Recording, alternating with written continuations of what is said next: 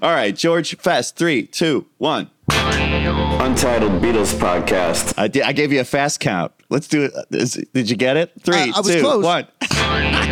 That was locked in. All right, let's do let's do another one. Three, two, one. Untitled Beatles Podcast. We run our slates like the military here at the Untitled Beatles podcast. Hello, my name's Tony. What? Tony hates the military. I like to use him as a decoration for my faux patriotism. Hi, Tony. It's TJ with the Untitled Beatles podcast. Thank you so much for finding us, for listening to us. Like and subscribe. We're on Spotify, we're on Apple, we're on YouTube. TJ, did you see we're on Nextdoor now too? So you can review us on Nextdoor. Air your coded grievances about us on Nextdoor. And our friends are all aboard. Many more of them live next door. The band begins to play. Their music's too loud, if you know what I mean. yeah. Yeah, I've stopped using Nextdoor because it's terrifying. Yeah, you find out how much strange when I say strange, I guess I mean hatefulness is is in your neighborhood. Yeah. oh, this is the hate that's in your neighborhood. In Bang, your bang, bang. neighborhood. Pow pow. yeah. Yeah. Everyone just wanting to arm lots of calls to arms on next door for bullshit. Yeah, I, I'm weird about where the world is going, and it's one of the reasons I love talking Beatles with you because it's a time of solace and solitude. And uh, I love talking about the Beatles. I love that we have people who love talking about the Beatles who listen. It's just wonderful. It makes me feel very happy, Tony. Me too, man. In fact, I have a listener quote that I would love to share with you. Cue Casey's newly produced listener quote theme. Ooh, listen to this. Wow. Thanks, KC. Sounds great. Really like that one. Eh, I give it a two fabs. Well, today's listener quote comes to us from Susan in Baltimore, and she says, On Saturdays, I start with coffee and NPR and then transition to edibles and the UBP. Hey! Good morning, Baltimore. I could have gone Cal Ripken. I went the Broadway adaptation of Hairspray.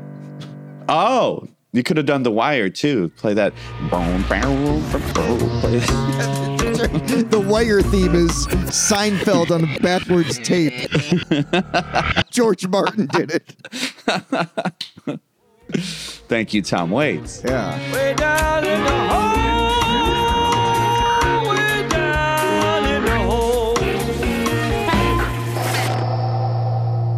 You, Susan, for listening. We allowed to say a loyal Discord user as well? Yeah. And we have a ton of uh, fans of the show on Discord. So if you're not on there already, come join the party. Yeah, it's a it's a hearty party. We like to party hardy, as we used to say in the '80s.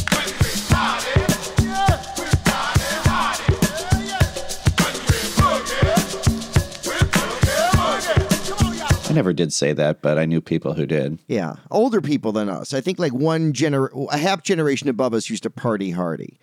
Yeah, in the '80s, if you were like in late high school and uh, college or something.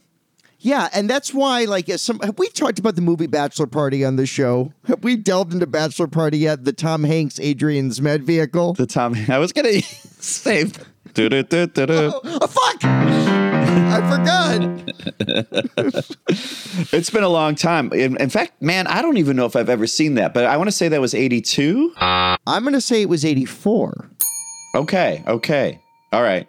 So post bosom buddies, huh? Yeah. Right? Post Bosom Buddies. I think film, maybe film before Splash, but Splash came out beforehand and made him a huge star. But Bachelor Party, Hmm. it, it was one of my favorite movies, and it has a scene. It is. I mentioned this because Party Hardy. There's a whole scene where they're at a party. It's the bachelor party, and one of the bits that doesn't end is a mule enters, and then the mule starts snorting pills while a stripper and I remember being a kid, I love the movie being like, wow, older people must get fucking weird in the, the mid 80s. Like, wow, the mule's snorting pills and getting really high. Spoiler alert, the mule dies. Maybe it's a donkey. Thin line between a donkey and a mule. I'm not a farmer. So the animal dies, and that is comedy.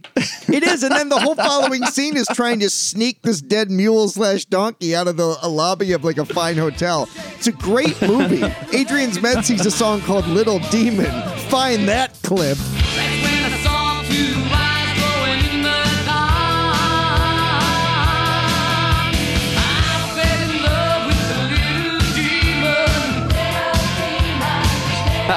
Gotta be somewhere. Is that a song by The Cult? That song? No, that's Little Devil. I was Yeah. gonna, yeah, yeah. Speaking of Ian Astbury, Yes, the Cult's a band I knew very little about, and uh, I mean, well, let's. I'll save my thoughts for that performance as we go. Do you care to introduce Yeah. what this show is and the fact that it's listener supported? The PBS pledge drive thing is coming true. Oh, yep. And our phone lines are still ringing, but there's still many people waiting to take your call. 1 800 UBP, 1 800 Untitled Beatles Podcast. Hi, kids. Hope you're enjoying the show, and we're going to have plenty more upcoming in just a couple of minutes.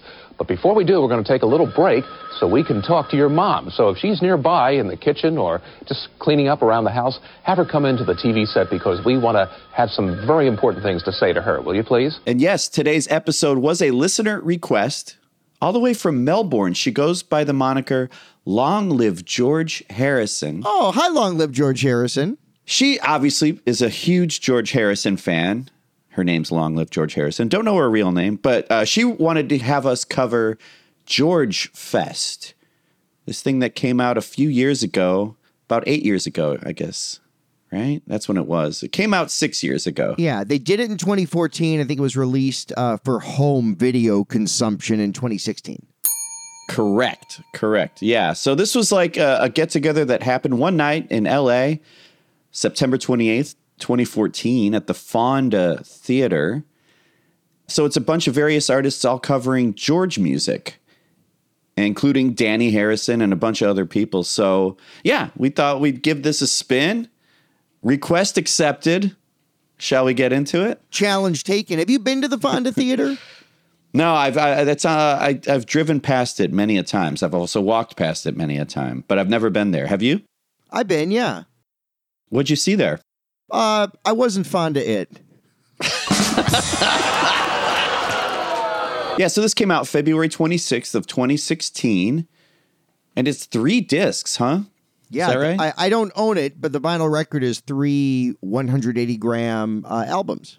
Yeah, it clocks in around an hour and 46 minutes. To me, this would be perfect for like a if you've got a road trip coming up, which you and I do. We're going to go to Cleveland Yeah. very soon, next week, as a matter of fact. Can't wait. Yeah, man, that'll be cool. We're going down to the Hall of Fame to see the Beatles exhibit and then hit some record stores. So, and we're going to report. We're going to make it into an episode at least. Yeah, Yeah. I, I'm so excited to road trip with you. Parenthetical thought. I can't wait to just hit the road Yeah. with you and, and listen to the the thing is we can't listen to or talk Beatles at all in the car. Yeah, that's the one That's the rule, rule. we made. No Beatles. so get ready for that. You love going to road trip with someone who goes one rule, absolutely no Beatles. I'm like, All we do is listen to our own podcast over and over again. it's when I yes. So we're listening to this one right now. Now we're getting into like Spaceballs, where we're watching the VHS of Spaceballs as it's happening. so funny. What a great bit. you love going to road trip with someone who goes one rule, absolutely no Beatles. Let's say you're in a way, sometimes, you know, we get beatled out by the Beatles, even as huge Beatles fans. Sometimes you got to listen to other people doing Beatles music. but it's different. It's cool. Yeah. I, I think it's a nice, enjoyable experience. And uh, yeah, should we just go through it? Yeah, do you want to talk? Let's talk about the show itself initially, because my reaction, I I bought this. I might have digitally downloaded this on Amazon Music. I never had a physical copy of this, but I got it shortly after it came out. I think I might have downloaded it in the spring of 2016. It's one of the things I listened to once. I listened to a few of the other tracks more than once, like the uh, Britt Daniels take on "I Me Mine," a few others. But for the most part, this is something I never really revisited. I finally watched the concert as homework for the show. I'd never seen the the concert, and it absolutely changed how I felt. I thought the album was fine. Yeah. The concert kind of took my breath away. The best moments in this I thought were phenomenal. Uh, was the actual live show, Tony, six hours long? I mean, I know, right? The movie clocks in at about two hours. There's there's a never-ending band. I've never seen more. I'm like, who's who's that guitar? Wait, who the fuck is that player? Now, like, it's just the band members. I know. There's 18 drummers. Yeah, it's like they've got a new like each artist for the most part has their own backing band with them, which which makes sense, I guess. I don't know. but yeah, they there must have been a lot of turnover between acts. Yeah, you'd think. Yeah. So it's over 50 artists including like Brian Wilson, Dhani Harrison. Why did I put Brian Wilson in front of Dhani Harrison? Well, probably because Brian Wilson is the greatest son of a Beatle. You son of a beetle. Son of a beetle. Norah Jones, Weird Al, Britt Daniel from Spoon, The Flaming Lips are there, Hart, a guy from The Strokes, guy from Weezer, Conan O'Brien hosted it. We only see him in the, though at the top, right? I don't remember seeing him after that. No, I don't even think he comes back for All Things Must Pass. I didn't see him. Interesting, yeah, yeah. So it's hosted by Conan O'Brien. I thought it's good. Um, to me, it sounds like everyone rehearsed, with the exception of Flaming Lips. I think everybody rehearsed their song. Yeah, and they said this a couple times in the film, listening to Ben Harper especially, like they really wanted to do right by the songs. Yeah, And I think for the most part they did. I think for something this weirdly long, there are very few misses, I thought. And again, I mean, th- this is when I heard the album, I listened to it once probably, Tony. And then I, like I said, I listened to a few other tracks more than that, but I've never gone back to this as an entire concert. The video of this really helped me enjoy and appreciate this. It's also a time capsule of like contemporary rock, other than some of the oldies, the contemporary rock in like the mid 2010s. very much so. Very much so. Well, Conan comes out and starts it up. I want to apologize. I was told this was a tribute to George Michael. I spent a week learning the song Faith. So I apologize. And they said, let's put the comic on first, give him a guitar, that will set the bar really freaking low. And everyone else is gonna sound amazing, all right? Makes a George Michael reference before this is before he died. Well, that's why we have to cancel Conan now. and Faith, not a terrible song. Like, I get it. By the way, Paul McCartney and George Michael were tight, so cool it, Conan, or I'll cancel you like I canceled REM.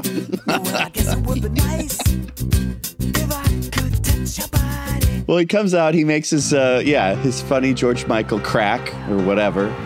And then he goes into a ripping version of Old Brown Shoe.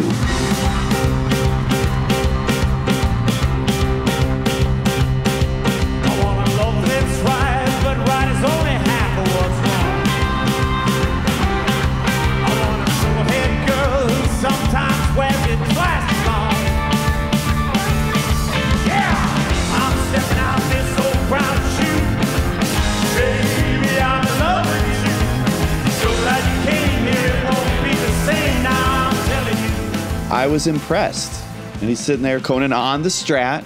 As you know, Conan like went on tour with a band during the that hiatus time between Leno and TBS or whenever that was. right. There's that old saying that like comedians always want to be rock stars and then rock stars always want to be comedians.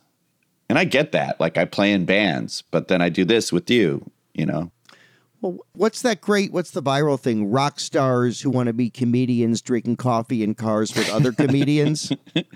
the one that was between the two ferns. That one that was great. Yeah. Yeah. Uh, Barenaked Ladies does that. Yeah. Oh yeah.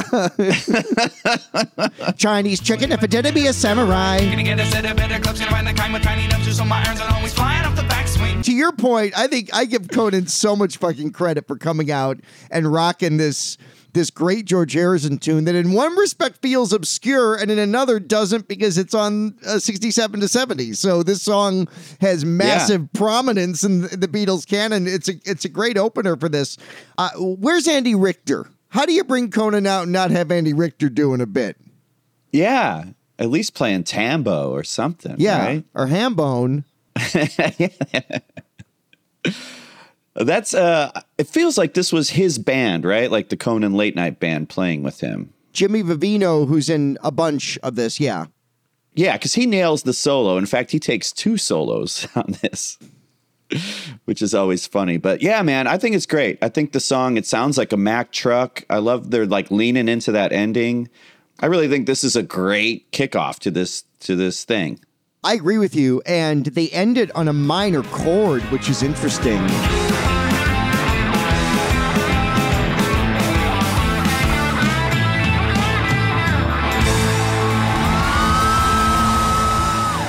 The way, this is the version that's going to be on the Giles Martin remix of Revolver. They replaced the George Harrison one with a Conan one to see who notices. who just That- that's what they're doing now. That's, Giles is he's a joker. He's a smoker. He's a midnight poker.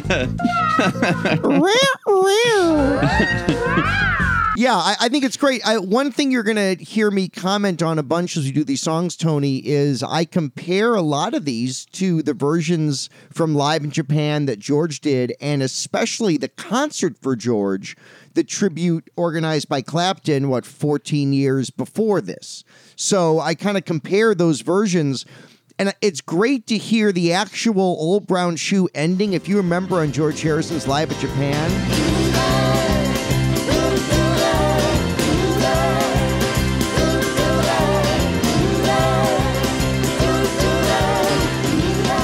chorus goes doo doo ah. They make it kind of Right. like a Vegasy thing. The Vegas that thing. helps diminish it. This I feel like is a more authentic version of Old Brown Shoe. I dig it, and I give Conan a ton of respect for opening the show with it. That's cool. And it is interesting that the host opens with his own thing, you know? Because it's like, uh, well, I mean, other than that time when the Beatles did Sullivan and Sullivan came out and did Not a Second Time before they did uh, All My Lovin'. Yeah, it, I think it's Ed Sullivan's best performance. He had his arms folded the whole time. Yeah. Well, that's how you got to sing that song, you know? You know you made me. What a Sullivan you do! You know you made me cry. You know you made me cry. He only knew the one lyric. He did. Kept repeating it while the guy's spinning plates behind him. yeah, Topo Gigio and all that. Uh, yeah. Well, thank you, Conan. Great intro. Great opening. Way to get the show started. And then you like Spoon a lot. Britt Daniel comes out. He does a version of I Me Mine. Texas indie band. They've been around forever. They've been around since the 90s. Yeah, Spoon. Good job. All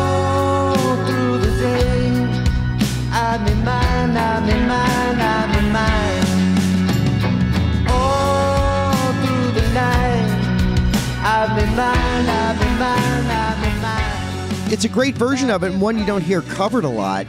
And I gotta throw a plug in right now. The new Spoon, it's not new anymore, but there's a new-ish Spoon song called Wild that is probably my favorite Spoon song of all time. It's heavy Really? rotation on XRT. We listen to a lot of XRT in this house on the Audacy app. I hope I get paid for dropping that. um, but uh, yeah, like there's a new Spoon song called Wild that I just adore.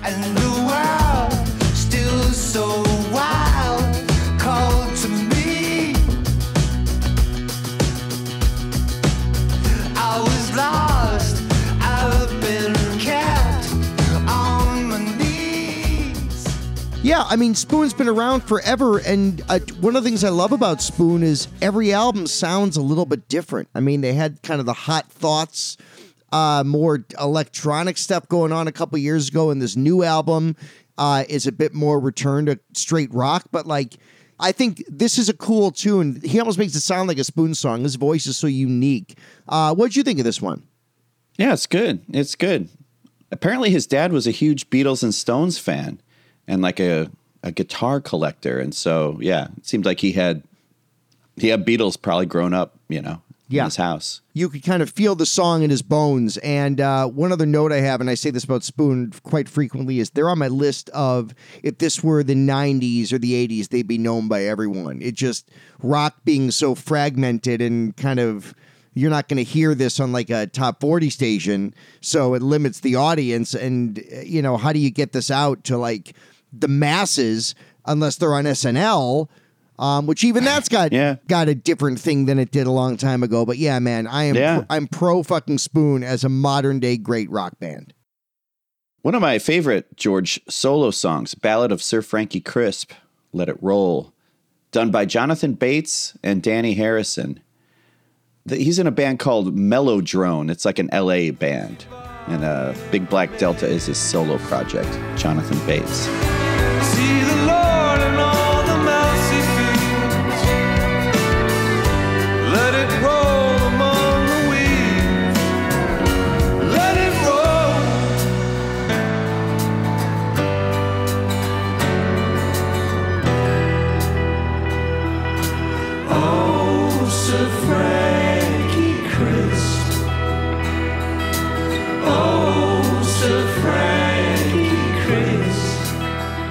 Never heard of him, but I think it's a great version. I love that it suits his voice.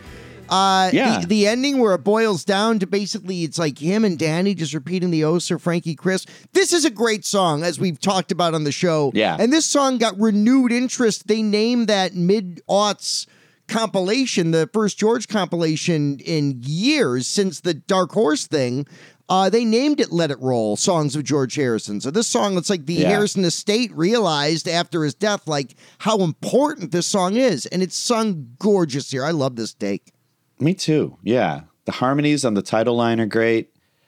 And I like that it's nearly a cappella at the end. Oh, Sir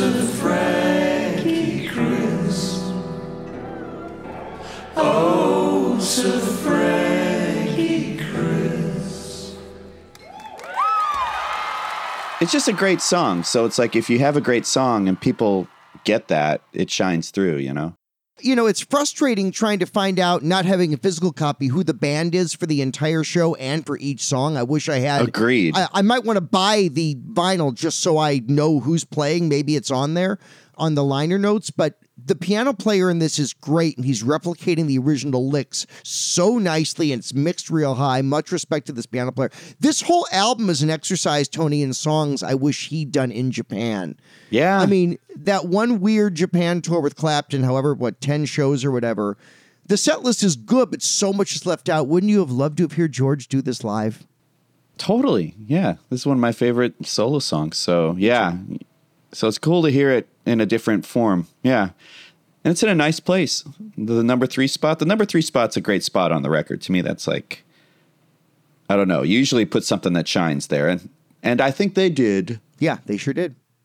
Uh, then we get Norah Jones, as you know, worldwide huge artist, daughter of Ravi Shankar.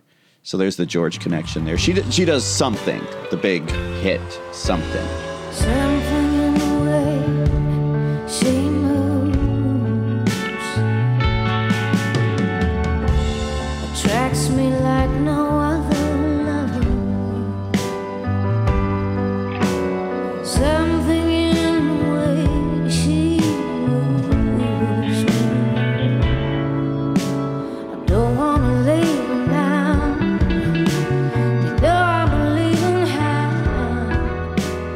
Slightly jazzy.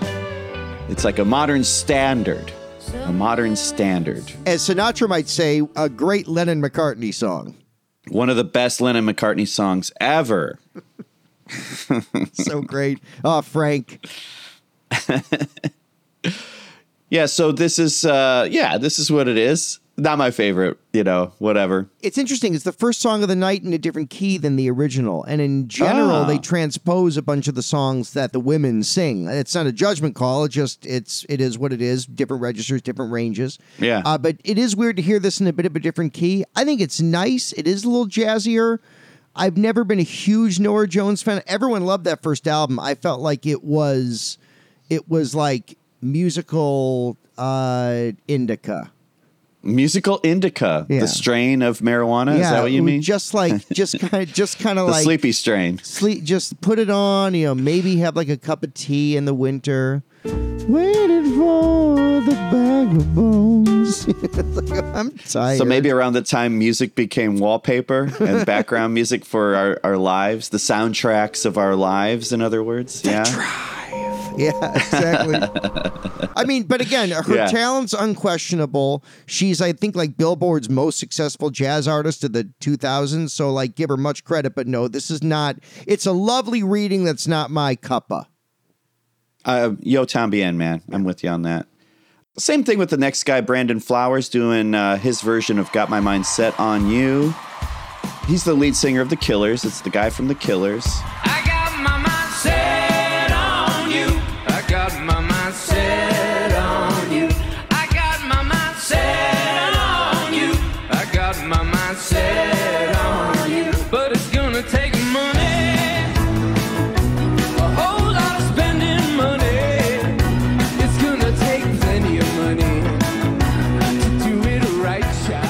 notes say competent but not exciting. So that's that's my take on it. What do you think? Okay, you ready for the rant? Are you ready? Get ready. TJ rant coming.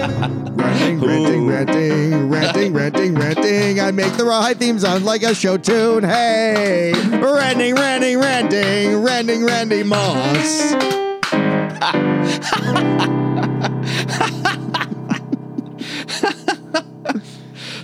Thanks again for the major seven. Thank you. Get rid of the piano. Horrible.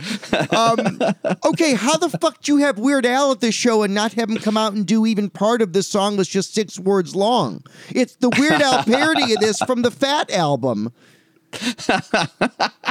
Made me mad. Wait, this is the basis of your rant? Yeah, like how you got Weird Al on a show. How do you not just come on for one verse of because it was like a Weird Al hit in '88. How do you you got Weird Al? You'd have him do his George Harrison parody.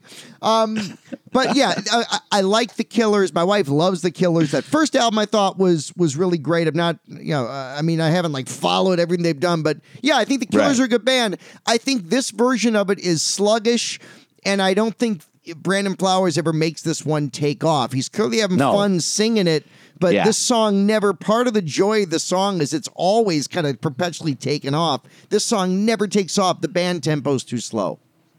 Yeah, I'm with you on that. I I think the the SNL saxophones are my favorite part of this song.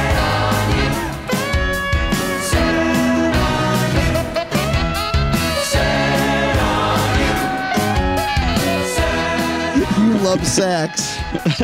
I mean, I do and I don't. Like, I'm I'm not into like David Sanborn or whatever. You know, I'm not into that weird smooth jazz stuff. But I like a decent sax solo. It can, yeah, it got a bad rap, rightly so, because it started getting used for you know the wrong reasons.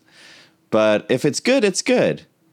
That said, there was something kind of telling. You know, in the video, there's a lot of talking heads moments. Yeah, I love David and there's Byrne. a well, you know what I yeah, you know what I mean. I do. There's like you know people with their their heads on the screens and they're talking. And anyway, they cut to Brandon Flowers talking about how like when he was a kid, Mm-hmm. "Got My Mind Set on You" was a number one. It's not a George original, but a lot of us, you know, that were born in maybe were in the era that I was born. I was born in 1981. That may have been the first introduction to any Beatle, because I think it was you know the mid 80s when that was a huge hit. And so I think you know that could have been the first time I heard a Beatle sing. It sounded like I don't think he was much of a like a Beatles fan. You know what I mean? That was the vibe I got off of his interview thing during this. Like, oh, he's here for the fun, and he's not really a huge fan. Hundred percent, Tony, because he even said, "Yeah, it was a hit in the mid '80s." That came out in '87. That's mid to late '80s, guy. so much for being Mr. Brightside, bitch. Right, right. Because as you know, we are sticklers to all things correct on this show. I mean, as many listeners know, Cold Turkey came out in '78, and that's fine. Moving on, I like this next version. Uh, it's the Heartless Bastards. They're doing a version of If Not For You. If not for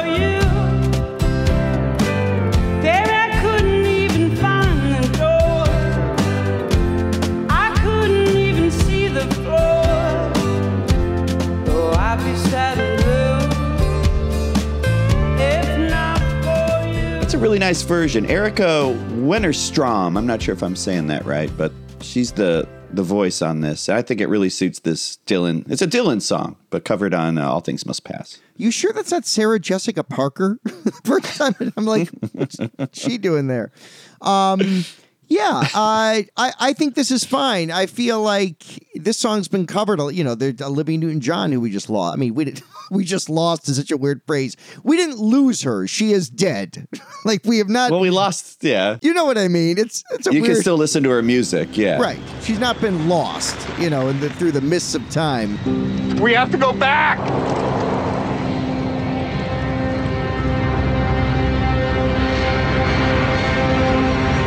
But yeah, I mean, this is fine. Heartless Bastards are one of those groups. There's like three or four groups like that, and I think they're fine. And this is nice. And you know, she gone, Olivia. I mean, He gone. Yes. Yes. Heartless Bastards are still around. They're the Cincinnati band that sounds like this. well, first time I heard this was when Venus Flytrap played them. Baby, if you've ever wondered. A little trivia on their on their name, the Heartless Bastards. That was an unused contender for Tom Petty and the Heartbreakers. Could have been Tom Petty and the Heartless Bastards. Yeah, yeah. Is that true? That's what I read. Okay. That's a not bit. Like I didn't write that. That's not one of my bits. Yeah, that's. I wasn't sure because it sounds it sounds like a bit. I because my bit is you know their original name was going to be uh, uh Schottzie after Marge Schott's dog. Marge Schott.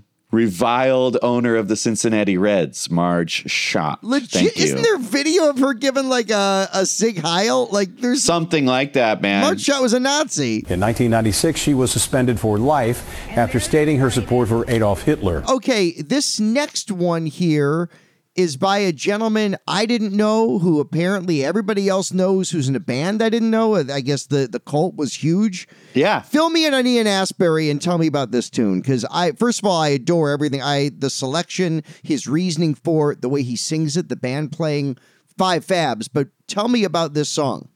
Well, it's a song from Living in the Material World, TJ. Yes. that much I know. From 73. Yeah. So that was his second solo album if you Yeah. you know, if you don't count electronic music and all that. Oh, well, uh, that and um, uh, Wonderwall music are, Wonderwall. the, are the Beatles story of the George Harrison canon. You don't count them. The Two Virgins, The Life with the Lions. Yeah. The Family Way. Wait, so this would make in George Harrison parlance somewhere in England is George Harrison VI. George Harrison 6. Oh, I got the math wrong, so never mind. So, by tell me about the song. When you talk about Ian Astbury, tell me about the cult. Like you seem like someone who knows this music. Well, I had to play the cult when I worked on 93.7 KCLB, The Valley's Rock. So I played that. We played Fire Woman, we played Lil Devil, uh, a few others.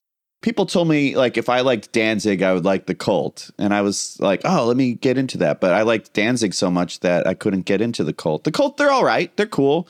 Electric was a record that did pretty well. It was like late 80s.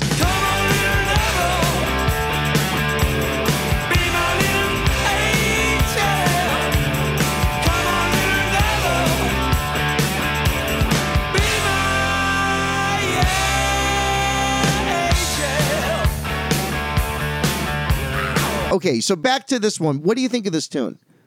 It's not my favorite. I'll be honest. Okay. It's not my favorite. It's it's real sleepy to me. Like at a show, it's it was like a sleepy choice. But he says as much in the doc part. He's like, yeah, I picked this really obscure one. I didn't pick like a big upbeat song. The reason I chose the song to be here now, because it's not the flashiest song and it's not, you know, the hit. But for me, spiritually, it's the moment when he really had that awakening of like being present in the present moment, and that's everything. And the, the material world not working as a construct to keep the ego together, it's just not enough. Remember now. Be here now,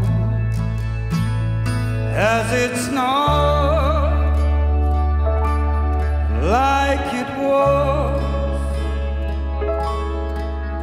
before. So yeah, for me it was a little sleepy. I, I, I loved it because it's a song that, uh, unless I'm listening to the vinyl of Living in the Material World, I, I don't seek this one out. This doesn't go on mixes. I've got this in a George Harrison bucket of like Just for Today from Cloud Nine, just kind of a sleepy George song. But Ian Astbury's, I've never seen this done live. Ian Astbury's performance of it made me drink the lyrics in like I never have before. Oh, and maybe just cool. of stuff I'm going through, you know, personally. Just the concept and the reiteration of what he's saying about with that simplicity of Buddhism. Be here now. It it says everything it needs to say, and it, I communicated with the song on a level I never had before. That's really cool. Yeah. That's cool. Yeah. Think I was too busy playing Sudoku during this uh, to really take it in. Sudoku. Well, I particularly like the next offering, uh, Wah-Wah, right? This is a great version of uh, another one of my favorite George solo songs. Uh, Nick Valensi, this is the guitarist from The Strokes. So I like The Strokes. To me, me too. To me, The Strokes were part of that little glimpse of rock and roll revival that happened in like 2000, 2001 that it was like, oh, cool, rock and roll's back for a minute, like garage rock, you know? Yeah. That first album is great. This is it is a great record. I, I don't think there's a bad song on there. It's a good record, man. And I remember I had like an advance, a UK copy, like an advanced copy that had New York City cops on it. Really? Because they took that song off in the US after 9/11. That album came out sometime around 9/11 or whatever it was. Like a month later, I think. Yeah. So they took that New York City Cops song off of there. Yeah, I love the Strokes. And I love the version of Wah-Wah here.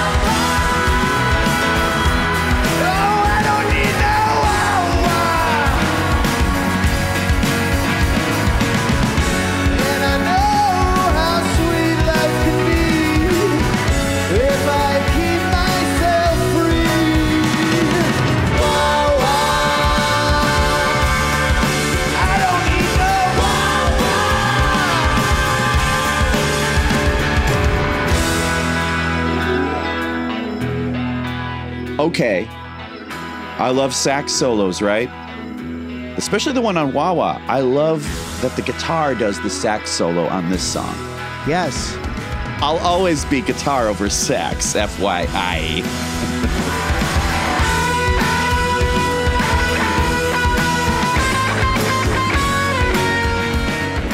I don't know. You seem like more Q David Sanborn's Songbird or David No. Songbird's Sandburn.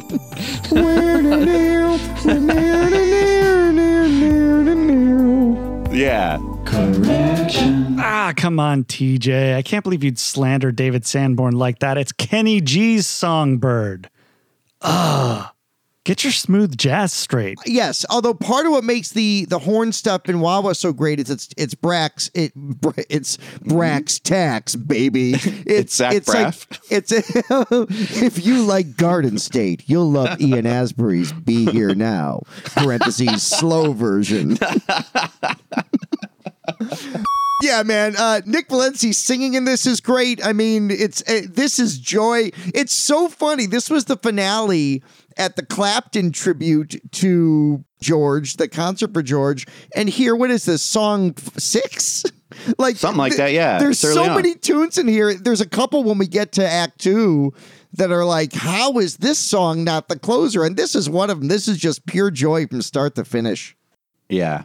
Really good version. And this drummer, this is Matt Sorum from Guns N' Roses, who's just destroying on drums in this. I totally agree. Yeah, he's throwing in those rolls. Yeah, it's great. This is uh, one of my favorites from George Fest for sure. And what's your favorite from the spaghetti incident? Question mark exclamation point. Their cover of Attitude by the Misfits. Way too much GNR knowledge on this show in one combo. Untitled Guns N' Roses podcast. Like and subscribe. Uh, coming up is the Jamestown revival. Uh, yeah, follow that, guys. They do their folk duo kind of thing with If I Needed Someone. That's kind of the Americana version. If you like your George with like a, a bandana and a trucker cap, ironic trucker cap. If I needed someone to love, you're the one that I'd be thinking of. If I needed someone, if I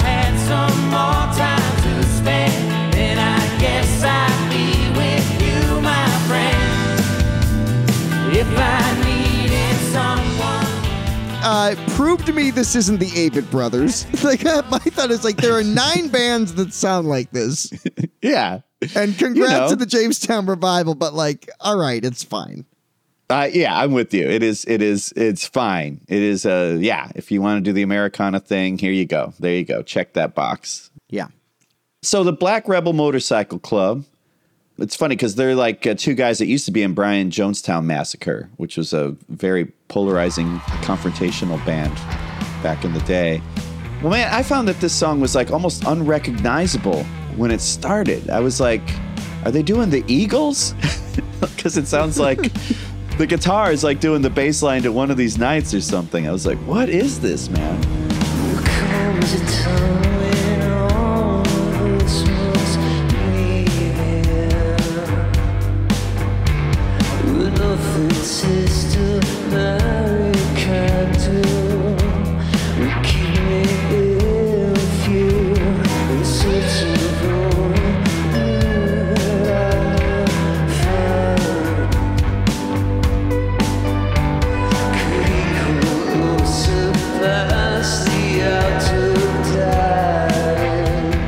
Yeah, I really appreciate the fuzz and the the overdriven delay on the lead guitar in this song. I, I ended up quite liking this version of Art of Dying. As soon as I recognized it, I'm like, oh.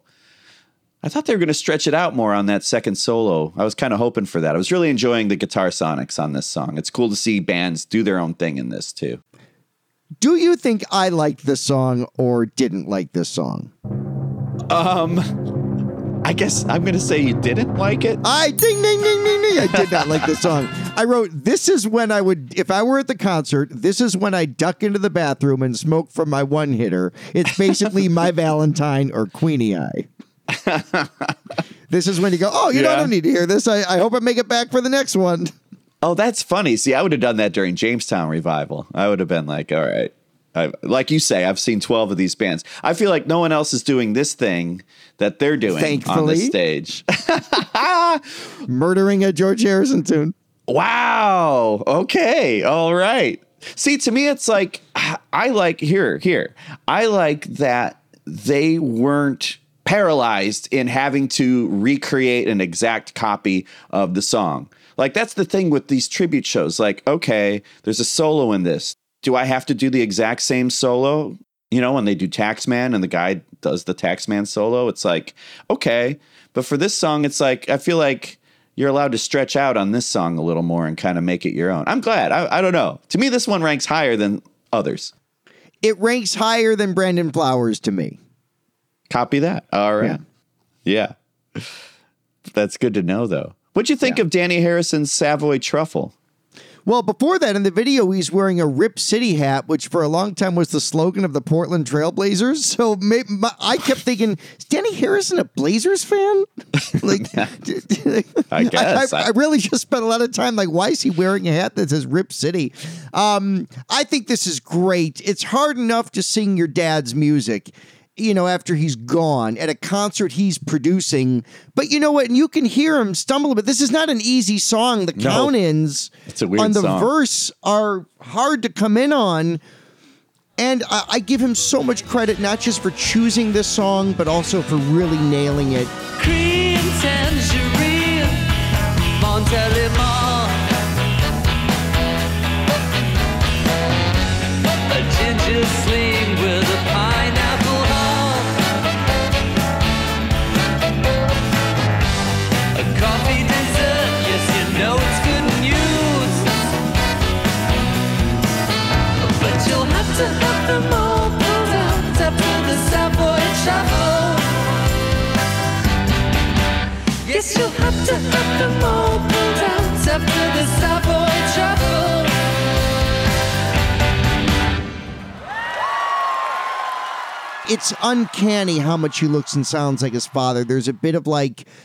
80s Julian Lennon. I know Dhani's older now than Julian was in the 80s, obviously, Sure, but yeah. but I really the comparison gives me chills.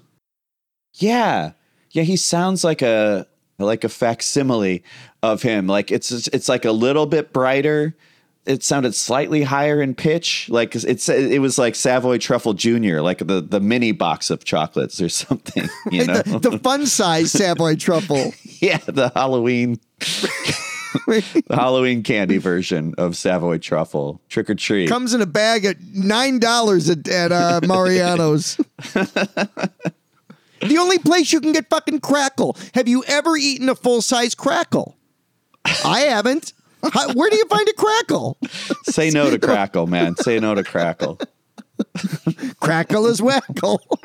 I say it's crackle, the crispy sound. You gotta have crackle or the clock's not wound. Geese cackle, feathers tickle, bells buckle, beats pickle, but crackle makes the world go round. Okay, then we get Brian Bell from Weezer and uh, Chase Cohl, who I was not familiar with. Um, I feel like a lot of these artists are kind of like LA people that Dhani's friends with. You know what I mean? That's Yeah. the vibe I'm getting. And uh, so Chase Cohl, she's a singer. Her dad was like a huge concert promoter. So she's like kind of from the biz. To me, she sounds like a singer at the Dresden in LA when Marty and Elaine used to do their thing. R.I.P. Marty, man. They used to do this thing at the Dresden, you know, in Los Feliz. And like sometimes anyone could take the mic and you'd, it's, it's, that's what it felt like to me. The dressing room is packed with a young, hip crowd. Marty and Elaine have finally made it in L.A. L.A. I love to be in L.A. Yeah, I mean, I, I'm vaguely in love with her. Um, Is my that first right? thought is uh, my first thought is like, is that feist? She's got kind of a feisty wispiness to her voice. I I, I thought she was great. Fun song for her to sing.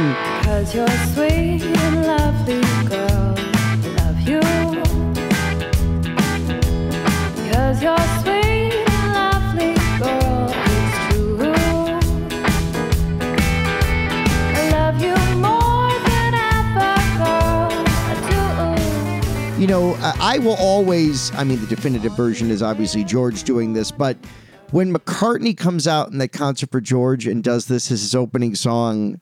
When I want to hear this live, I will not listen to the Chase Cohl version. I will listen to McCartney doing it at the concert for George. Sure, sure. And this would be a version of For You Blue. We haven't mentioned the song yet, but maybe we've heard it Let already. the listener guess what the fuck we're saying at any given time. Yeah.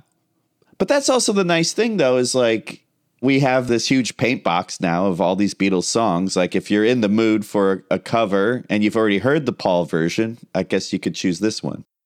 Yes, which I do enjoy, and I, I she's beautiful and her voice is wonderful. Yeah, I'm a Chase Cohl fan. Oh, well there you go. There you go. Sounds like you're going to be chasing Chase.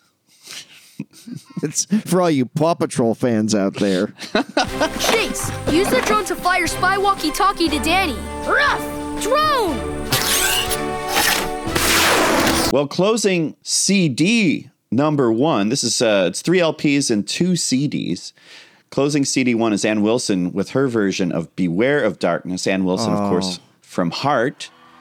Yeah, I like Heart. I've always liked Heart. She's such a powerful vocalist. I love that she brings it to this song.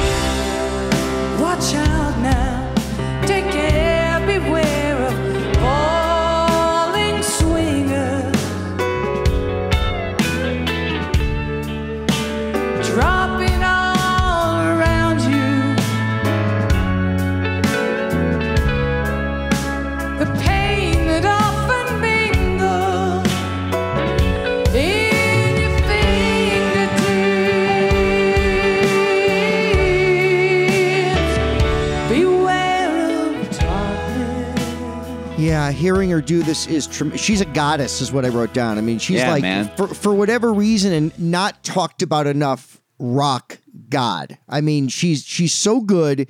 You know what's weird about Heart is Heart had those two phases. Tony Heart had like the Yeah. classic rock phase, and then they had those all those '80s songs like Never and What About Love. Never I love. Never is one of those haunting melodies. The 80s where pop. like overproduced like 95% DX7 keyboard. Yeah.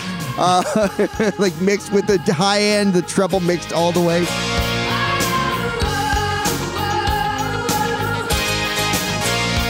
This is a great version, and I actually jotted down. I think I've written this note every time we talk about the song. I write, "Is this George Harrison's greatest song?" I mean, there's uh, the the melody the lyrics, what it says, the chord changes, the build, the rises and falls of this.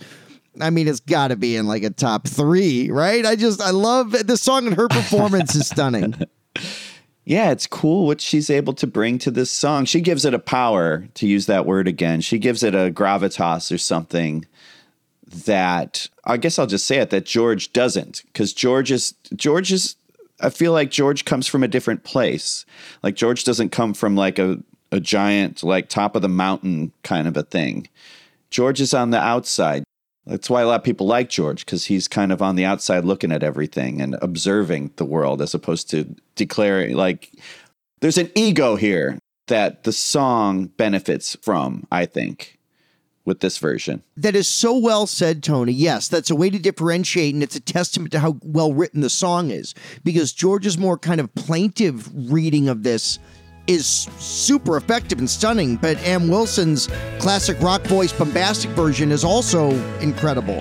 It's a Yeah. testament to the greatness of how the song is written musically and lyrically. More like beware the stopwatch. Hello there, it's producer Casey here. Once again, our conversation ran a little bit long, so we're going to have to call this one another two parter. As always, thank you so much for listening. If you're new to the program, thanks for checking us out. We'd love to know what you think. Be sure to like and subscribe wherever you listen to podcasts. And if you can, leave us a rating and review on Apple Podcasts.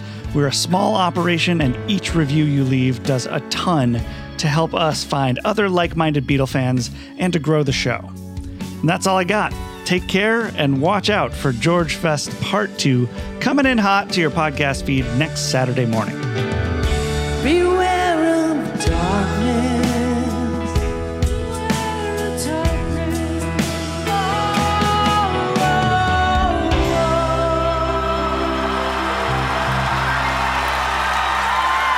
Thank you. Untitled Beatles Podcast.